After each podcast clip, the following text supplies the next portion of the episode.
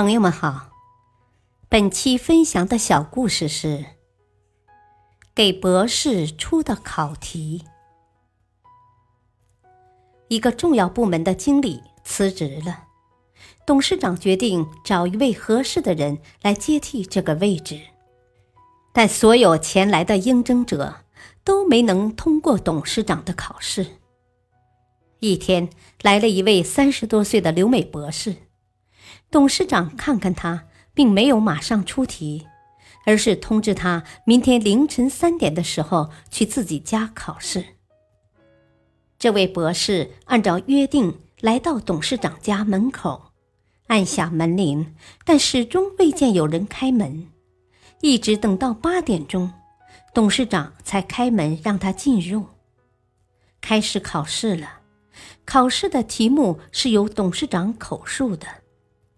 董事长问：“你会写字吗？”博士说：“啊，会。”董事长又拿出一张白纸说：“啊，请你写一个黑白的白字。”他写完了，董事长却没有出下一题。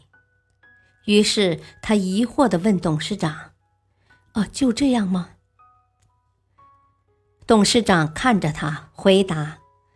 啊，就这样考完了。博士觉得很奇怪，这算什么考试啊？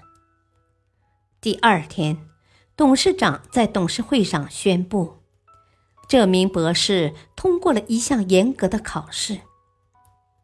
董事长解释说，一个这么年轻的博士，他的聪明与学问一定不是问题。所以我的考试更难。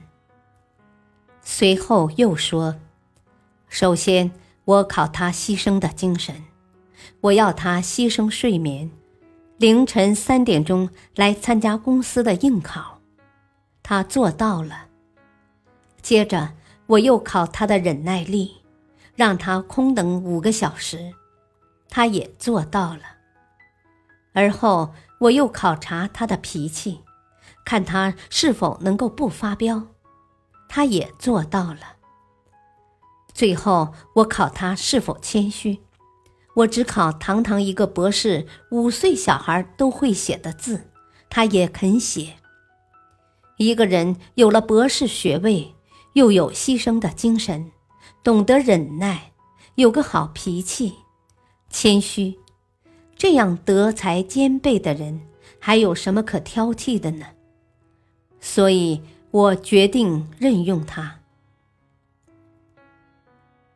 大道理，立志要大干时，不妨先放下身段，眼高还要手低。